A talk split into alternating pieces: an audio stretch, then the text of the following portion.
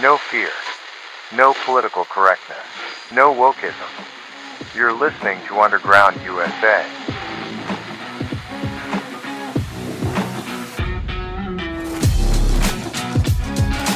Following program was pre-recorded for broadcast at this time. We've got our good friend Frank Salvato from undergroundusa.com, also the author of Nullification joining us this morning. Frank, thanks for joining us on this special edition. Anytime and always. I guess the uh, the America's Third Watch AWAC is grounded because of the weather. But, uh, yeah, that's that's that. what we're going with. That's right. yeah, I love it. Yeah. Well, well, Frank, well, there's so much to talk about. Of course, we know that Israel Israel is uh, preparing and uh, they're going to be having a massive response. We know it's going to be door to door. We know it's going to be protracted. But one of the things that's happening in all of this as well is that Saudi Arabia seems to now have just put this Israel deal uh, away that they were looking to have normalized relations and now they're engaging with Iran. I mean, this can't get any worse, can it? Well, it, it can get worse if we see a bright light out the window, but uh, you know that would be the only way. right. uh, obviously, the the Arab world did not care for the Saudis talking normalization with Israel. Uh, you one could make a solid argument that Iran um, helped in plotting this and executing it, and that it was timed to kill that deal and bring the Saudis back into the fold for the Islamo-fascist and is devout Islamic community throughout the Middle East, seeing as how they're the holder of Mecca and Medina. So, you know, uh, there's more than small moving parts here. And, and I think it was a very uh, significant calculation by the Iranian mullahs to force Saudi Arabia's hand here. That said, Israel's going to go through the Gaza and the West Bank. I think they're done with this. So for at least the foreseeable future, the Middle East is on eggshells. Well, I, I, absolutely wholeheartedly agree. And, and you're right. Every, every single time, even going back through the last 30, 40 years or so, whenever there was a hint of peace, and certainly within the last 25 years, every time there was a hint of peace to happen, you have some kind of terrorist attack that absolutely derails everything. And this is maybe the ultimate expression of that so far. Well, yeah, and and it's a, a, solid theory to lay your weight on as well. The Islamo-fascist world, the Islam, the world of Islam in the Middle East, they don't like change. It's it's evident with their their culture and their societies. It's evident in the way they treat the women. If if the administrations in these countries are devout, and that's why I don't say radical anymore we call it radical because people are, are in the streets shooting innocent people, decapitating babies, charring their bodies. But when you read the Quran and the Hadith, you realize it's a religion of conquest. And what they're doing is being devout to what the book says. See a Jew behind the rock, smite the Jew. And, you know, so uh, there's a great movement inside the world of Islam, people like Zuhdi Jasser, who've been working for over 20 years, sometimes 30 years, to expunge the violent tenets of Islam and, and create a new, uh, a new version of it. But the devout just won't have it. And they won't be satisfied until they can claim the land that Israel exists on. So you know, that's why I'm talking about the eggshells. It's just uh, not dark times in the Middle East. It, indeed, and you know, and I, am glad that you said that. It's because what what we see moving forward here, I can't imagine right now. Everybody wants peace, obviously, uh, ultimately, but I don't see how that happens because Israel can't just sit there and take it. They can't pretend that it really didn't happen. They can't just succumb to some ceasefire, uh, you know, call for a ceasefire. Basically, uh, they're, they're to they're to go through this until they have wiped out Hamas Hamas, whether the world supports them or not, it would seem. And that's what's going to give plausible deniability to useless organizations like the United Nations. Everybody forgets that the United Nations sat down and created the state of Israel because of what the Jews had gone through prior to that creation of that nation state. But yet, every time a, a Middle Eastern country, an Arab country, an Islamo-fascist country, every time they go after Israel for its existence, the UN doesn't have any guts or spine to be able to stand up and say, you know, these are the borders that were created. You attack them and those borders move. Because to the victor goes the spoils in a war. Now, uh, Hamas, they don't care the people who are on the front lines dying believe they're going to heaven mm. for having hacked apart those little babies. It's it's it's horrible, isn't it? It's it's grisly. It's inhuman. It is uh, just the kind of thing I heard it described, of course, as medieval. I think that's exactly what it is. One of the things that is very very concerning is the idea that Iran has the ability to either, if they've not already constructed one, to construct a nuclear weapon But not just that, they have the material, uh, they have radioactive material uh, in order to do all kinds of, of things, uh, dirty bombs, other other things that would be very devastating as well. Sure, incorporating them into IEDs you know, dirty bombs into IEDs. I mean, this there's a whole uh, landscape out there where nothing good comes of this with regard to nuclear. We have to operate under the under the knowledge that Iran can do this. We can't believe that after all of these years with the IAEA not being allowed in to see things, with the construction of underground uh, facilities in Iran, we have to assume that they have nuclear capability. Only a fool wouldn't. Indeed. So we have to prepare for that. But I don't think, you know, it's when we say, oh, will Iran have nuclear capability? People think ICBMs and cruise missiles and things like that, technology from the first world. I don't believe they would employ it like that. I think you're looking at, like you said, dirty bombs, uh, dirty IEDs. They're much cheaper to make and they're easier to get into the hands of their proxies like Hezbollah and Hamas and Al-Aqsa Martyrs Brigades and um, the, the other associated terror organizations with which they are the world sponsor. So how do we how do you combat that? How do you combat an IED that's laced with uh, that's laced with dirty bomb material? It, exactly. Well, I, I, know we don't have a crystal ball, but I think a lot of people in this country, in the, in the United States, are worried that Iran um, and its agents uh, would want to try to um, pull off another spectacular, you know, grand scale attack against the United States. Um, do you think that that is something that they're? I mean, we didn't know this was coming. Evidently. God only knows what they're re- really trying to plan for the U.S. Yeah, I had a, a spook friend of mine, and that, that's not a racial thing. That is some uh, that's a moniker for a former spy, right? An intelligence officer. I had a friend of mine who's a spook pop up last night and said, "Remember when the FBI says there are no specific credi- credible threats? Means there are credible threats." Yeah, that's they're just not specific. Yeah, that's, that's yeah, that's, that's that's that's a little hair raising on the back of your neck. Uh, we're all focused on Ukraine. We're all focused on what's happening in the Middle East. We've already got proof positive over the last two and, years and some months that we have an administration that's inept or in bed with our enemies. You know, you don't uh, you don't release six billion dollars in sweetener ransom money when you're supposed to be swapping people who have been imprisoned.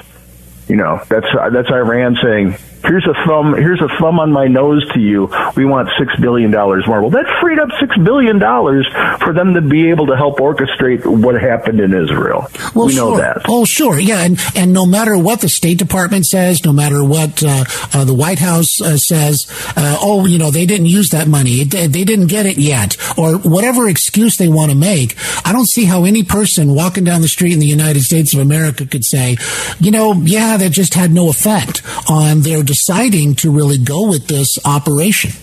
Yeah, as, as an aside, that's the same argument that uh, that abortion advocates use for for their pro-abortion movement. The money's not going for abortions; it's going for women's health in, in to Planned Parenthood. Well, that frees up the money. It's the same deal you know, so marry those two thoughts together next time you want to think about when they subsidize somebody who says, but it's not for that, because that's just a load. You right. know, um, right. with, with the with the threat to the United States, you know, yeah, I think we should be. If we still had the color coded charts, I, I think we'd be somewhere in the middle to the to the more critical colors here because we don't have any border. Iran's been bragging about who they're putting into the country. You know, uh, and we know from 9/11 that terrorists know how to keep their mouth shut once they get on a U.S. soil. Well, that's right.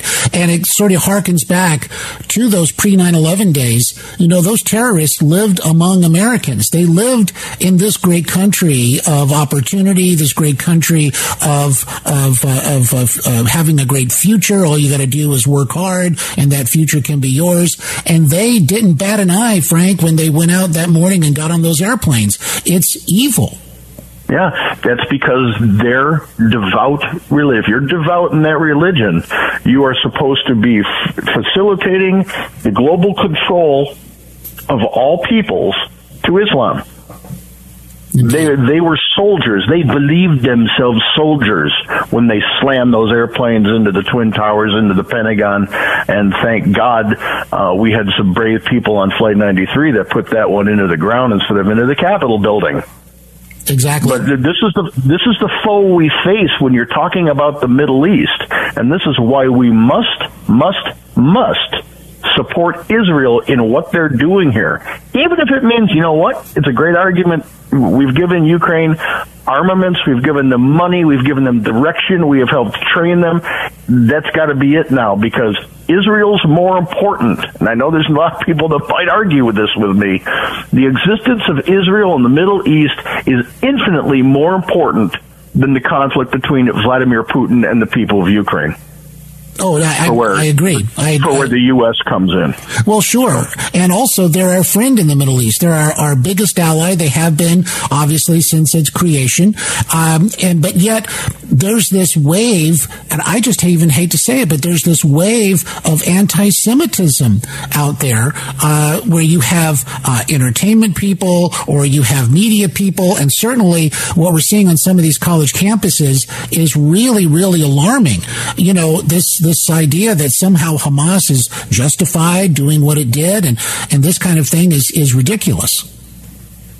Well, and I was glad to see last week, if there can be a good a good aspect to this issue, that uh, a Harvard alum in a in a gentleman by a hedge fund manager with the last name of Ackman, I believe, uh, got some CEOs together and they were talking. He said, "We want to identify the people that signed these letters of support for Hamas on the college campuses because they're never getting a job with us, ever." That's amazing. And yeah. Alan Alan Dershowitz is working on getting those names published, and there's a backlash on this. These these young kids who should be in class rather than trying to pull, pretend that they know everything, they're not going to be working in their field. If they keep it up. No, because it will follow you. I mean, everybody has the right to their opinion and to express themselves, but everybody, you know, when, when you go so contrary to common sense, yeah, it can affect whether or not people want to work with you. So you have a right to say it, but other people have a right to, to react and to form opinions about you. That's, that's the way the world works.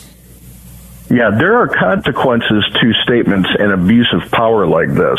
Uh, a lot of these leaders, if that's what you want to call somebody who's in their very early 20s and, and not with a sheepskin yet, um, we're, we're declaring their support for pro, for pro Hamas activities over in, in Israel without fully informing the members of their groups that they were signing onto these petitions. So that's that's not responsible. That's manipulating and abusing your position. Indeed. And I hope I hope none of them get to work in their chosen professions if you're going to be that stupid. We've been talking a lot about Israel this morning and what's happening there. Um, but here, stateside, we still don't have a Speaker of the House. Scalise uh, dropped out.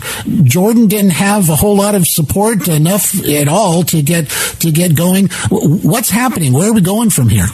Well, you know, it's uh, we're going through the same process that we had the first time when the, the Kevin McCarthy gerrymandered his his working capital to become the speaker. I think Jim Jordan's a little bit more of a serious proposition.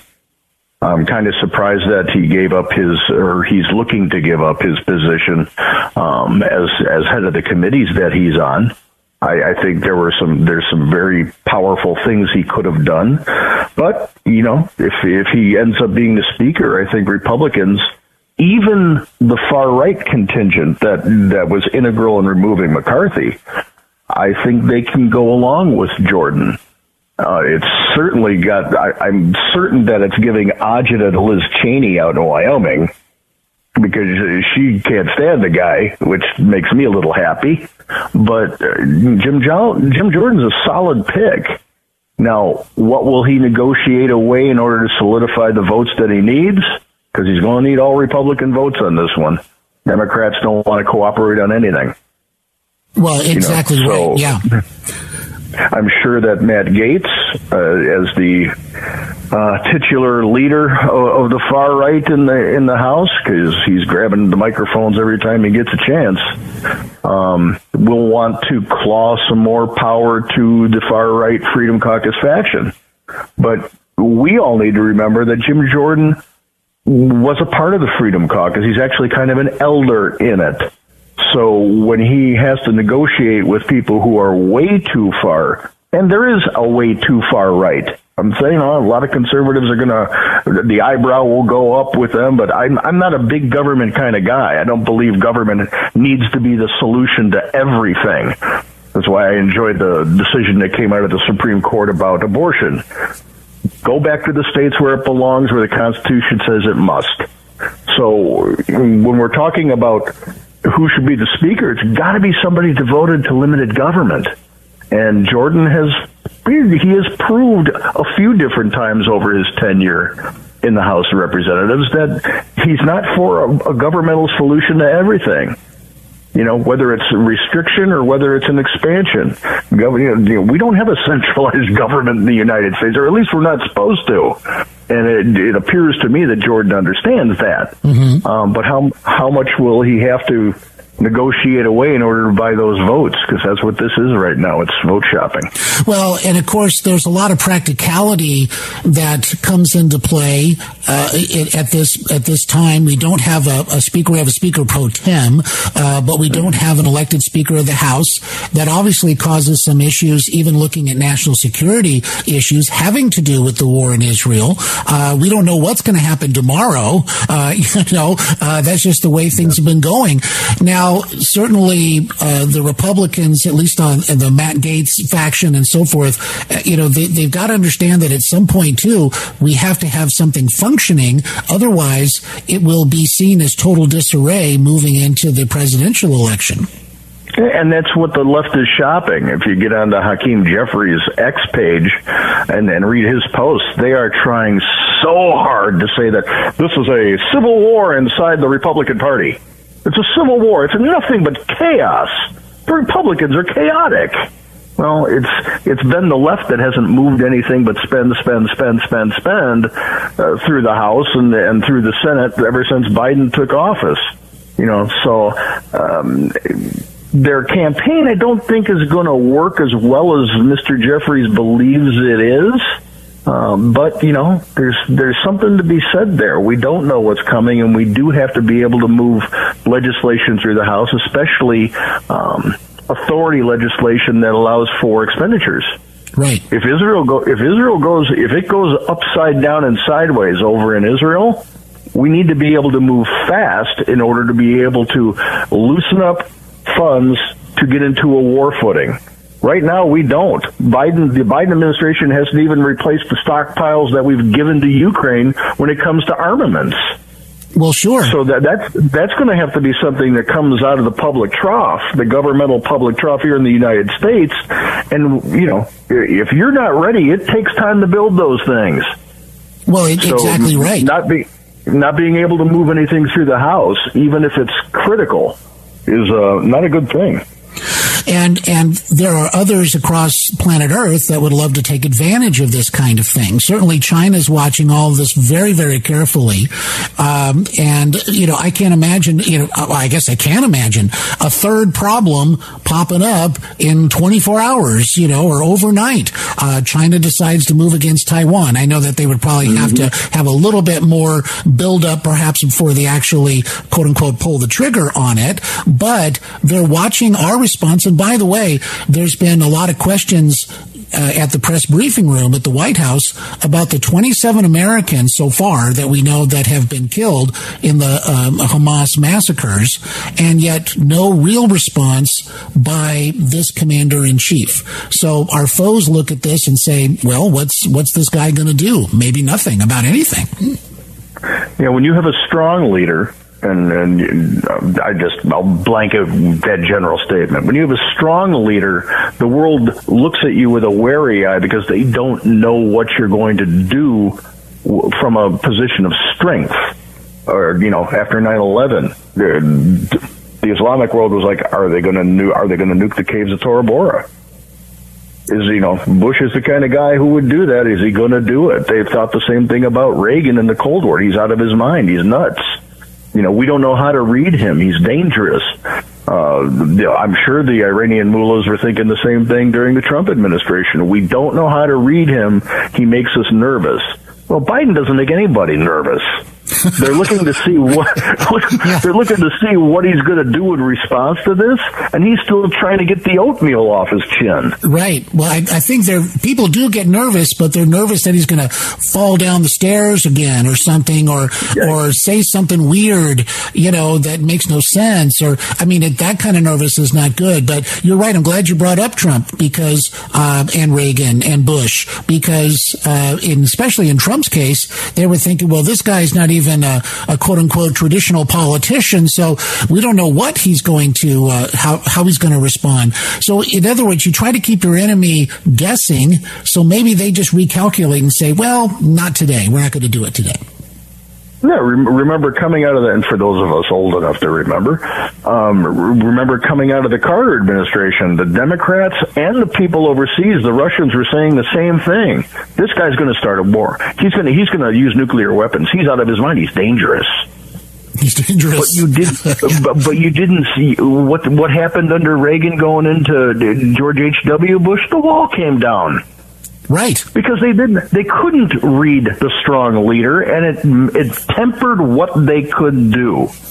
With Biden, it, you know, we're seeing it in real time. The very, the very first meeting between China and the United States in Alaska, they not only dressed down Blinken and everybody else, they said, and you're not negotiating from a position of power anymore, so eat it and smile. you know that's that, that's not the that's not a way to have people guessing about you. You want to have the strength and the fear factor to be able to pump into situations so that people are limited in what they can come back to do and and ultimately that saves lives. That saves American lives. That keeps the world stable. Actually, yeah, it, it, it keeps it keeps babies in the kibbutzes in Israel from being beheaded and burnt exactly. This is so grisly and so terrible that it's it's we can't even hardly speak it. But yet they have done it, uh, and uh, this is 2023 for for God's sake, and this is still mm-hmm. happening on planet Earth. Uh, we got about uh, about 30 seconds, Frank. I just want to say, uh, do you have any closing comment or, or anything else you want to add to this? We, we need to join in this push that we're seeing by the CEOs to exact consequences from the uneducated, entitled loudmouths on the college campuses where it comes to Israel and Hamas. Hamas is a bloodthirsty horde. They decapitate babies, rape women, set people on fire to leave them char- their charred bodies for their families to find, and they're and they're celebrating it. Horrible. So yeah. you know we've got we've got to take a stand. This is this has got to be the line in the sand. Well said. Couldn't have said it better myself. Frank Salvato, UndergroundUSA.com, author of the book Nullification. Thank you, sir, and we will see you on Friday.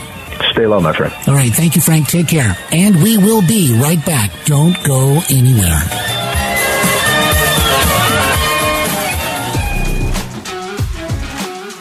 Please like the episode on the platform you're listening to us on, leave a comment if it lets you, and share us with your friends and family. Our influence grows when you share our podcast. And don't forget to sign up for our Substack, which comes directly to you, subverting the interference of the internet gatekeepers and social media censors. You're listening to Underground USA. My name is Frank Salvato. We'll be right back after this.